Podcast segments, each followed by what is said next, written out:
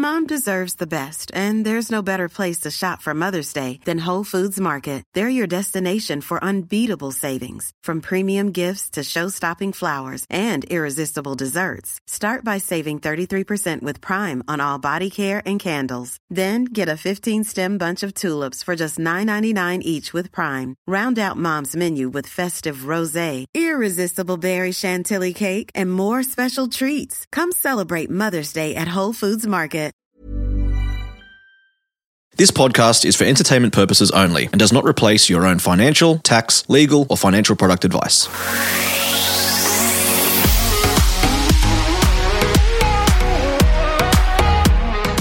Hello everybody, and welcome to another episode of My Millennial Property. Emily Wallace here with you, and I am joined as always by John Pidgeon. John, how are you up there? I'm fantastic, Emily. I, I probably can't say the same about your good self in lockdown for the eighteenth time. Yep, it's about the eighteenth time, but it's okay. You know what? It's actually come at a timely point. Um, I'm happy to sit down and, you know, review things, reflect. Two weeks is okay. If it goes any more, I might go a little bit nuts, but that's all right. More time to record yeah, podcasts. Absolutely, yeah, and, and get to know your house and, and your partner and your new puppy, Henry. Yep, my puppy, Henry. He's certainly, um, I'm mm. getting to know him quite well, and, and the yes. toileting area, area as well. I'm sure you are. Yes. Now, we have put it out there a few episodes in a row, like, please send us questions, please send us questions, and we're now getting heaps of them, which is great. So thank you to awesome. the community for doing, like, listening to what we're asking, which is awesome, because mm. we want to produce podcasts that you really like listening to and that are relevant to you. Totally. And, and I must pre-frame, we don't know everyone's full situation when they ask the question, so it's it's not advice, it's just simply our opinion um, and thoughts on the information that we've got at hand. Most definitely. It's a very relevant thing to point out because at certainly, you know, at a high level and in a podcast, without even knowing who these people are, we, we can't give personal advice, but that's okay. We'll certainly use them as talking points and circumstances that we can hypothetically comment on. Yeah, and for everyone else listening, they, they can take it and apply it to their situation and say, well, look, it's it's completely different to my situation, but that situation I may run into at some stage, how am I going to deal with it? So hopefully it's beneficial to everyone listening in. A hundred percent. Very true. So we've got a combination across a couple of different platforms, Facebook, Insta, emails, um, of people who have written in. And I've got one to kick off with, which I think a number of people will get value out of this one because um, they might find themselves in this situation, maybe not yet, but down the track. It was Radina who messaged me on Instagram and she said, I was wondering if I could ask you a question on the potty. I have a property that's in joint ownership and it's with my sister, fifty-fifty. We've built up some equity. Um, it's around three hundred thousand dollars, which I'd really like to use an investment for an investment property portfolio. How would this work if our current home is jointly owned but I wanted to buy some investments on my own? Can I use the equity? How would a bank look at this? And what is the implication of tapping into the equity um, in terms of the implications on the other party? I would love some help with this. What a question. Wow. Yes, we can uh, we can unpack this as best we can. We could almost do a whole podcast on this, to be honest. Um, and uh, again, I'll pre-frame once more. I haven't seen these questions, so I'm, I'm getting them extremely raw. Uh, but I'll I'll give it a go first of all, Emily, if you want. Yeah, go for it. Um, I think joint ventures I'm I'm very familiar with, have done a, a fair few of them myself. Um, and, and I think before we go into the depth of the answer, we just need to think about, before we go into a J V, uh, what the outcome's going to be. So is it going to be a two-year plan? Is it going to be a long-term buy and hold for ten years? Uh, what are our line-in-the-sand moments? Do we check in every twelve months and say, look, uh, are we comfortable to continue on, or are we selling, or are we developing, or just, just knowing all of that before we get into it, so we can avoid moments like this where we say, right, I want to take some equity out to do my own thing. Uh, what do you want to do? Well, I want to do that as well. We we can't both do it because of the equity amounts and the and the percentage splits, et cetera. So the, the first thing I would say is, regardless of whether it's J V or on your own, the banks are going to look at the total loan-to-value ratio. So if there's three hundred thousand of equity, as um, they mentioned, I think, Yep. Is that usable equity or is that just equity? So usable equity is the banks will lend up to eighty percent of its value minus the debt. So is that three hundred K of usable uh, equity? And then they will look at the servicing of the person pulling that out uh, to, to then see how much they can take away from that particular property. But the downside is for the, the person that's not using the equity, all of a sudden we've got an uneven split. So if we went into the J V fifty-fifty and that one of you takes out, say, one hundred grand, uh, all of a sudden that percentage of the property makes it now a, a sixty forty or a seventy thirty split. So how does that work? Now, in an ideal world, you'd say, right, both of us take it, the same amount of equity out and we go and do with it what we want. But how the banks treat that is going to vary upon lender. So it's really important in this case to have a, a sophisticated mortgage broker in your corner. Definitely. And just, I mean, I don't really answer this, but just the question of, um, so when they go to sell the property, right? Like if someone's already cashed out some equity, as you were saying, those splits start to change. I imagine that can be quite messy, right, when you go to sell it? Yeah, yeah. And, and we only just recently had this situation, and it wasn't messy by any means, but uh, one of us had paid down more of the loan than the other person. So we had to have really good, I suppose, bookkeeping notes to ensure that we're all on the same page. Every twelve months we'd know, right, this person's paid down ten grand more than the other person, and when it comes time to sell, we either the other party puts in an extra ten grand before you sell, or upon selling they take the ten grand extra. Um, so, yeah, really important to to document everything that's going on. But ideally, we're we're thinking about these things before we actually purchase the property. Uh, but yeah, a high level, joint ventures are awesome to be able to get into markets sooner rather than later, because we can uh, put in half the deposit that we normally would. Or we, we're coming in maybe with a low income base, which a lot of people we speak to on the podcast are coming from a low income base, which mm. is fine because it's early on in their career. Uh, they may understand that it might be five years before they get into the property market on their own, or ten years even. So can we get in this year or next year Uh, through a through a J V mechanism? Just a side note there, it would be cool to do another episode, and people can give us feedback if they want it, but um, on joint ventures, or even if we could interview someone who's done one successfully with someone who's not a family member, like a friend joint venture, because I often think that's a common one. It's like, oh, you know, my friend and I, or an extended family member, like an auntie and, you know, a niece or something like that going in together. I'm always fascinated by that and how people set them up and what sort of rules they put around for themselves as well. Yeah, yeah. And again, coming from my experience, I, I did a J V with, a, I suppose, a, a friend, a very good friend, yeah. um, and his wife.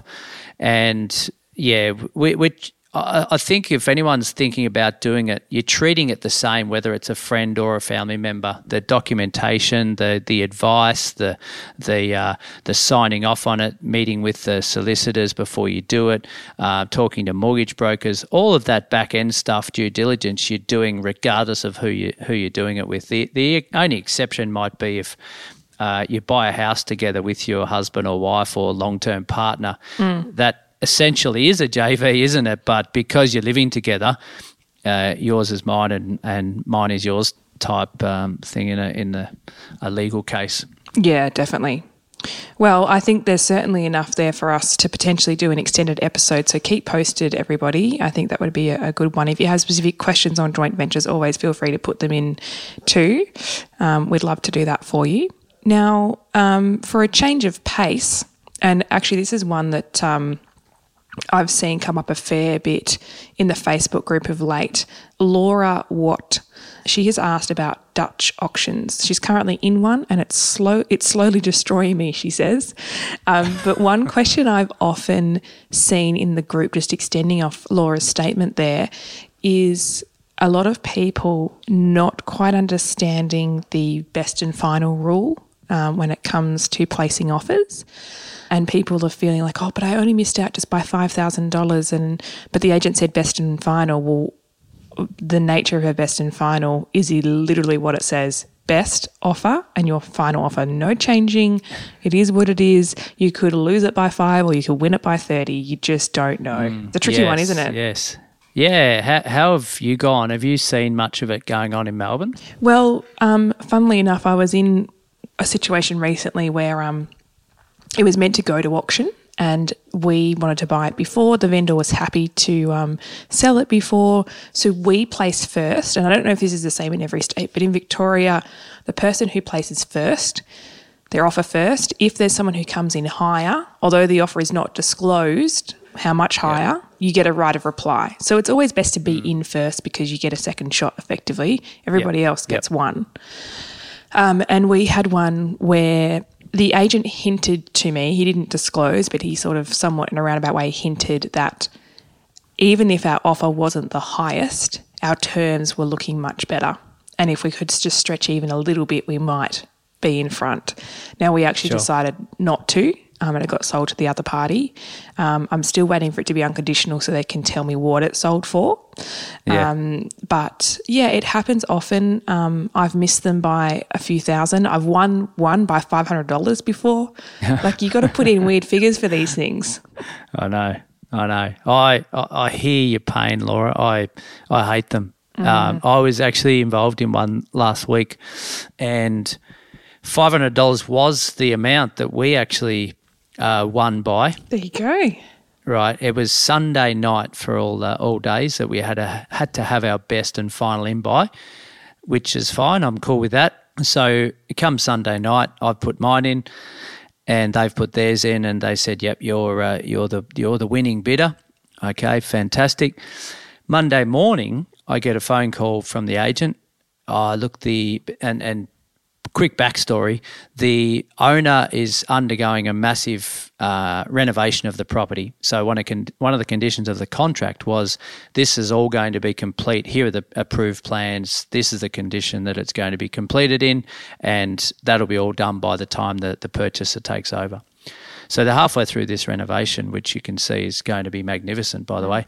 But the agent rings me Monday morning and says, oh, I've spoken to the owner. Uh, they like your offer, but they think they're going to finish the renovation now and then take it to market. Oh, and you're kidding me. My patience on a Monday morning wasn't good. Have you had a coffee? I said, oh, I hadn't have a, had a coffee. And I said, you're kidding me. This is absolute rubbish. And and this is probably an example of the hot markets that we're currently experiencing is, well, the owner's clearly getting greedy here. Um, and not to go off topic too much, but the Dutch off auction process of uh, of best offers by, you just don't know what the other person's um, going to bid. Mm. And in all honesty, I don't want to play devil's advocate, but you don't even know if there is another bidder. Uh, like you, you could be bidding against yourself, and that's the that's the unfortunate situation that you've got. So depending on your personality, you may offer ten grand more than you need to, twenty grand more, thirty grand more. Like it's just, and that's where having a, an expert in the middle does definitely help, like like yourself, Emily, to be able to say, well, yeah, let's um cool the cool the jets. We we don't need to go any higher than this figure. And walk away, and we'll find another one. Um, yeah, it's it's a uh, yeah, Laura. I'm I'm absolutely with you. We don't like them, but uh, and in some cases, it's better to go to auction, isn't it? At least you know on the day who we're talking to, who we're dealing with, who who else is in the room or, or on the front lawn, and we know the price is the price. Just um, one final thing to add on that topic, particularly when it's you know you're placing an offer. Um, it's offers by or best and final by. And I think we've touched on this in a previous episode, but it's good to refresh. When it's a situation where it is an, an owner who's, you know, selling on their family home potentially, or someone who has an emotional connection to the home, putting not, a, not an essay, we don't need a letter, but just two or three sentences about who you are and what your intentions are with the home can sometimes be like that. Some people want their home to go to a good person. They want to know the mm. context of who that is, um, which win an auction you don't have any control over, particularly a lot of deceased estates that get sold at auction um, are often just land value, and it's really sad to see, you know, the family home knocked down.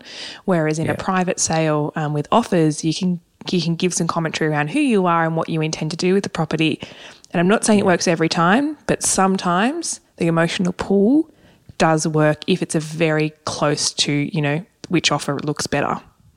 Yeah, that's right. Yeah, it, it's you're right. It's not always the highest price, is it? It's a, it's the best conditions, and part of the due diligence is, why is the vendor selling? That's that's your first question every time, isn't it? Why are they selling? And if you've got a genuine agent, they can uh, they can tell you sometimes a bit more than they should, but you can uh, you can get some ideas on what your offer might be and the conditions around it. Most definitely. Thank you, Laura, for um, bringing up the topic of Dutch auctions, a, a very um, common one in the group that we love chatting about. So thank you for submitting that through. We will be back in just a moment to answer some more questions from other people who there's floods of them. We could do a number of episodes on them, but we'll pick a few to chat through in just a moment. If you're after personal financial advice, don't get it from a podcast. If you would like help based on your own personal situation, head over to sort your money out dot com, click Get Help, and we'd be happy to introduce you to one of our trusted advisors. We also have a panel of trusted mortgage brokers we can connect you with to get you into your first home, an investment property purchase, or to review your current loan if you don't have a broker. Our panel of advisors, mortgage brokers, and accountants work with clients all over Australia, so they can connect with you wherever you are. That's sort your money out dot com and click Get Help.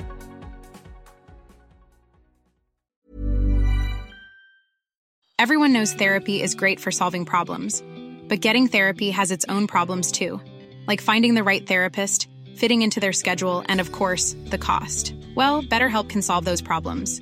It's totally online and built around your schedule. It's surprisingly affordable too. Connect with a credentialed therapist by phone, video, or online chat, all from the comfort of your home. Visit better help dot com to learn more and save ten percent on your first month. That's BetterHelp, H E L P.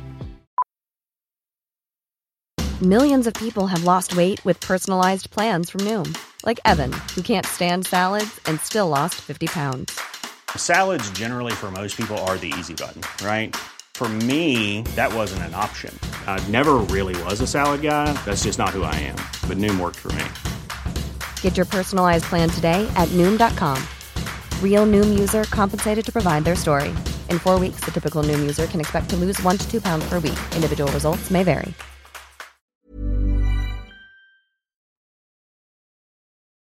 Now, we are back with some more questions, John, and I've got a good one here. I actually really like this one. Karina asks us, how do you work out the must-haves and the nice-to-haves when you're looking for a property, particularly when it's your first home as an owner-occupier? And I love how Karina has defined must-haves and nice-to-haves, because let's be clear, people, they are two very, very different things. Well... Yeah, so Karina, great question. There's a lot of emotion wrapped up in that question, isn't there, in terms of must-haves and nice-to-haves. So our must-haves are bread, water, clothes, and a, a roof over our head. Bare essentials. Yeah, the bare essentials. Back in the nineteen hundreds, it was cloth. We didn't actually need to be fully clothed, but a piece we, of we cloth. Were hunter-gatherers, yeah. Fast forward to two thousand twenty-one, which we're in right now, everyone's got their different requirements as to as to must-haves and nice-to-haves. So this is a very, very broad answer that we can give here, and it really comes back to what you want now and what you want later and what you're prepared to forego now and, and what you're, I suppose, what what's going to make your lifestyle what you want it to be right now. Um, that doesn't really give her much uh, specifics, but I'm sure, uh, Emily, you'll talk more about the specifics. Yeah, look, I think um, so it's a common one that I deal with daily with, with buyers that we work with and just people generally asking um, this sort of question, like where where should my wriggle room be? What should be an absolute must-have in a property versus like if it has that, that's nice. So I think sometimes people get fixated on, like I'll give you an example actually recently. I was working with a client and um, it was um, mum and dad were helping out as well, which is not uncommon. And mum was definite, absolutely hell-bent that it must have a dishwasher, must have. Now to me, the ability to put a dishwasher in would be more than sufficient as a must, you know, must have, plumbing available to put in a dishwasher. Now, that's probably a micro example, um, but sort of on a higher level, what I would say is, particularly um, if it's your first home, and a lot of people I find, you know, want to hold on to their first home as an investment property down the track, the must-have needs to be high-level tick boxes, you know, rental appeal in an area that's going to attract a good tenant for long-term, you know, longevity of that property. And then sort of more on a, a micro level, some people get fussed on, oh, does it have built-in wardrobes? Does it have enough storage? If it the place has got space, you can make storage. And there's so many um, ways that you can make storage in a home as long as it's got the space there to do so. Um, you don't have to have built-in wardrobes in every room. You can make wardrobes in every room. Um, totally. But there's the fundamentals, I guess, as long as everything's in the right spot. And what I mean by that is you might buy something that's older that needs a facelift, but the kitchen, the way the kitchen's laid out, the mechanics of it all and the plumbing and where everything sits is in the right spot. That's a good must-have. The nice-to-have is a nice-looking kitchen, which you can actually make, you know, and manufacture yourself. So it is um, it is a broad question, but I think the biggest thing is, particularly when you're living in the property, is to work out, as you touched on before, the lifestyle component, which usually comes down to location, versus what you must physically have in the property, which is always an ongoing debate. If you throw a partner in the mix or someone else you're buying with, trying to get the middle ground is often a challenge for most people. So maybe write down your must-haves individually and then cross-check them together to make sure you're on the same page when you go house hunting. Yeah, that's a very good one. And I suppose I was listening to that question thinking it's just owner-occupier. I wasn't thinking as an investment property. Mm. But I, I think every time I've bought, whether it's to live in or to invest, I've always gone in with an investor mindset. That's just who I am and the way I'm wired. Now, some people may already know that uh, we're in the process of building a house at the moment. We haven't commenced, but we're going through the must-haves and the like-to-haves. And I can assure you, um, my wife wants more uh, must-haves more than I have want must-haves, because I couldn't care less what I live in, to be honest. What's your key must-have? Well, of course, uh, the, the males listening would know that it's a big garage and a big a man and a cave. big deck, a man cave, and a big deck that I can watch the footy on. Um, so those things don't really cost too much. But I suppose what that comes back to, and, and you've sort of touched on it as well, is we've got the bones have got to be there, and we can always add a dishwasher in later. We've got to, we, we can't um, add another room if you've already designed um, something that doesn't allow for another room, right? So it, the age of the property is one thing, but you can you can make improvements, uh, you can extend back, but you can't change something internally that's that's already there that may cost a lot of money to to to then go and fix. So the better bones you've got, yeah, the the greater you've got to improve. But the cosmetic alterations are probably what I would focus on as things that you can do down the track. If it's a cost thing, you just want to make sure that, yeah, look, we don't need that dishwasher now, or um, I'm I'm looking at your kitchen right now and, and I can see a, a built-in oven there. So can we put that in later?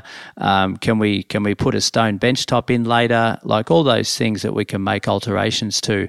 Uh, essentially, when we're buying, we just want to make sure that it's it's got good bones. And, and you mentioned location, Emily. I think it's more important than the actual house itself. Um, not not getting wrapped up in the the emotions of what it looks like now, but what it, what we can transform it to. That's the exciting bit from a wealth creation point of view, mm. and it's an exciting thing from a uh, I suppose a, an emotional point of view. But it does stress some people out that don't really want to go through that. Yeah, it's very true. Now, um, I've got a question to round out our Q and A episode for today, but just before I do, there's one I want to touch on that we need to take a mental note of. I'll write it down, but someone has asked for the property podcast, what are some red flags with properties apart from building and pest? Now, Amelia, that I think we will do in a full-on different episode. There's all things we can talk about um, in terms of like flood zoning, bushfire prone, mm. um, backing onto a park, backing onto a school, all things we can talk through that might be a red flag or not a red flag. So, Amelia, keep posted. We will do an episode on that for you. In the meantime, I've got a very broad question, which I know it will apply to so many of our community. So Dave McCarthy asks, how do I convince my mum to stop telling me to buy a house in the current insane market? Now, that just, I think, is such a, I can just already picture that situation in so many households where mum and dad are trying to convince their kids to buy something. Oh, you should get into the market. It's, you know, you definitely should get in. Now, I don't know about you, John, but I don't necessarily disagree with parents encouraging people to get into the property market. I personally feel it's a good thing, obviously based on your own circumstances of what you can afford and how that impacts your lifestyle. But I am all for encouraging people, if they can, to get into the market. What, what's your view on that? Yeah, one word that worries me a little bit there in that question, and that's convince. We, we shouldn't be trying to convince anyone to do anything. We should be educating them to make uh, their their own de- decision, or at least support us because of what we're wanting to do. So I, I actually had a conversation, a clarity call with someone yesterday who, it was actually the opposite. They were looking at buying an apartment in um, in Sydney for, for long term. That's what they wanted. They loved the suburb and they loved the... Uh, what, what it provided for them from a work point of view and, and a lifestyle. But their parents were saying, why would you spend that much on a, a sixty square piece of area that you're going to live in? Why don't you rent or rent vest, et cetera, right? So the the whole parents or family having an influence or close friends having an influence on my decision is a really dangerous one, because their interests are there. Absolutely, they care for you more than anyone else in the world, uh, but sometimes their their method or their, their recommendations aren't really full of any sort of education or or reason. It's just a um, it's just an opinion because of their care factor that they've got um, upon your life. So, yeah, look, c- convince, no. You, you want to be able to say to them, right, you can hold a conversation and say, look, I'm not trying to convince you here, but these are the things that as to why I want to get into the market now. And and talking to someone from, from outside as a third party is is really beneficial in this, I believe. But I think generally speaking, you're right. You want to get into the market to control the controllables. You know that if the price goes up, you've taken advantage of that. twelve months down the road, if we're still kicking the can and we haven't purchased and the market's gone up ten percent, we've missed out on that. Now, conversely, if it goes down ten percent and we've bought, well, so be it, but at least we're in the market and it's going to be a long-term hold. And and I, I could feel the uh, the parents' um, pain there, in the sense that all they've seen in the last five years, depending on where you're, where you're living, is is price growth. So no, I don't think that will continue to the rate that it has been, um, but but that's not essentially the the only factor that you need to consider when you when you're buying a home or not buying a home now. Yeah, definitely. I think um, the biggest takeaway out of that is all, always to try and, if you can, get a third party involved to be able to help you. Whether that is someone who is a financial planner who's helping you roadmap, you know, what that looks like on a on a budget level, on a financial wealth level, whether that is an advocate or whether that's someone, even if it's not directly mum and dad, but someone who is property savvy, who does have multiple properties and has been down that road. Um, I think that can be really helpful without, you know, having an uncle in your ear who's only got one under their belt. Like, I don't think that's necessarily the best opinion, maybe if they bought it twenty years ago, but um, just you say, someone... You're saying... You're saying it's a clarity call with me. Is that what you're uh, alluding to? one hundred percent yeah. Where I was leading to. And all, in all honesty, John, I have people um, who contact me potentially after having a clarity call with you, because I think you're really good at providing that. Also because the the you know the wealth side of things, which I don't necessarily personally touch on, um, it's so good that property and finance go hand in hand, really, when we look at the big picture, um, and being able to have a clarity call. A lot of people are like, should I do this or should I do that? And what does that look like? And let's map it out and let's talk it out. So if you're one of those people who's sort of debating two, or even just a question of, is now a good time for me to be buying, or where should I be looking right now? What should I be looking at and considering? Definitely um, booking a clarity call with John. The link is always in the show notes below. Um, I think that would be very beneficial. And I'm sure there's people listening who have already had one with you, like nodding their heads going, yep, it does provide a lot of clarity. So mm-hmm. definitely a good resource to have on board. Yeah, cool. Thanks for the plug, Emily. That's okay. No worries. Now, we have uh, come to the end of today's episode, but people who have submitted questions that are chunky questions, that are episode worthy, we will certainly give you a shout out when we cover that topic in its own episode itself. But keep the questions coming, everyone, because we love them um, and we love talking about what's relevant to you and what you want to hear about. Absolutely. And you may have noticed that we've gone a bit deeper today. We've we've extended uh, public opinion as says we as said we want to go deeper. Uh, we want to be longer. We want to hear Emily's voice for longer. So that that's that's what we're providing. Not sure. Not sure that's entirely true, but we'll roll with it. Um, next minute they're going to turn around. We're hearing too much of Emily's voice. Please stop. Never. Well, until next time. We will speak soon. Absolutely. See you guys. See ya. Bye.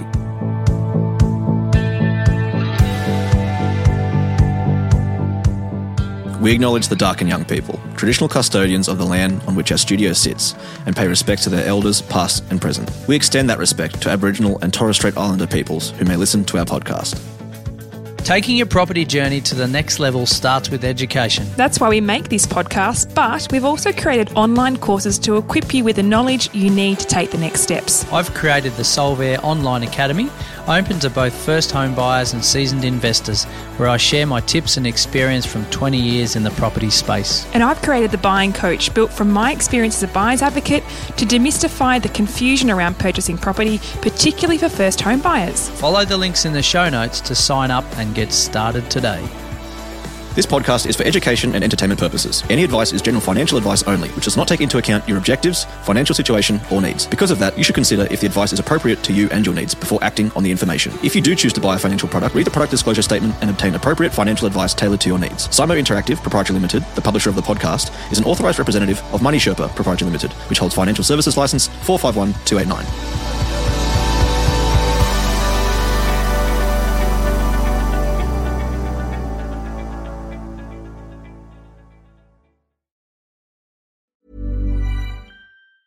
Mom deserves the best, and there's no better place to shop for Mother's Day than Whole Foods Market. They're your destination for unbeatable savings, from premium gifts to show-stopping flowers and irresistible desserts. Start by saving thirty-three percent with Prime on all body care and candles. Then get a fifteen-stem bunch of tulips for just nine ninety-nine each with Prime. Round out Mom's menu with festive rosé, irresistible berry chantilly cake, and more special treats. Come celebrate Mother's Day at Whole Foods Market.